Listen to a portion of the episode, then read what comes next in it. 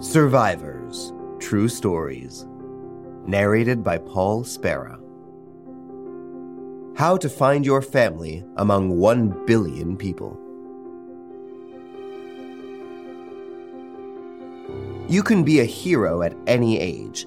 At least, that's what Saroo Brierley, whose real name is Sheru Munshi Khan, teaches us through his story. Born into a very poor family in Khandwa, India, to a father who forced his mother to work in public works and his children to beg in railway stations, and then abandoned the family. One night in 1986, in order to feed their mother and siblings, Saroo and his brother Guddu, after a day of begging at their city's train station, hop on a train and then transfer to a second train towards another destination. Saroo falls asleep. The locomotive stops Guddu has to get off to go to work, but Saroo is too tired. He wants to keep sleeping. His brother accepts his request.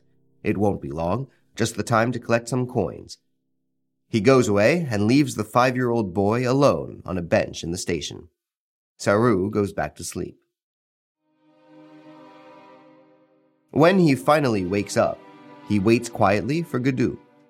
But his brother does not return.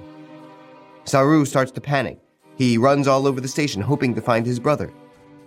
Exhausted, he finally gets on a train at random, settles down, and falls asleep. The next day, he wakes from his dreams.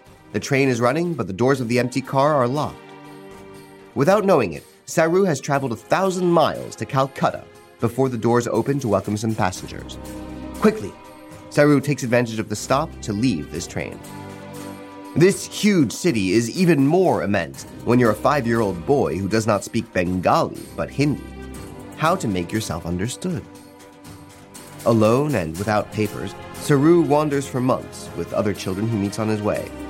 He owes his survival to the meager rations found in garbage cans and water from public taps.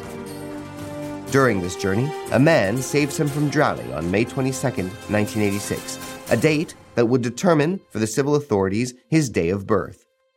His rescuer puts him in a center that looks more like a penitentiary than an orphanage, but fortunately, everything goes well for Saroo, unlike some of the other kids. Luck finally smiles on him when an Australian couple from Hobart, Tasmania, decides to adopt him. The years pass. Saroo is happy in the Brierley family, whose name he now bears, but for 25 years he's longed to find his biological family. Then, in 2011, thanks to Google Earth and some childhood memories, something incredible happens. He traces his Indian lineage. Saroo undertakes a long journey, carrying a photograph of himself as a child, and reunites with his mother, who, during all these years, hoped to see him return. They embrace for hours.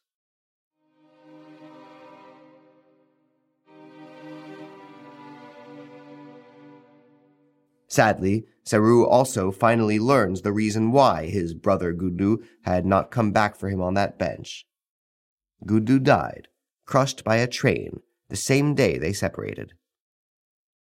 In 2013, Saroo immortalized his life's journey in a book entitled I Wanted to Find My Mother. From his story was born the film Lion, directed by Garth Davis, which tells the unlikely destiny of Saroo and is dedicated to his brother.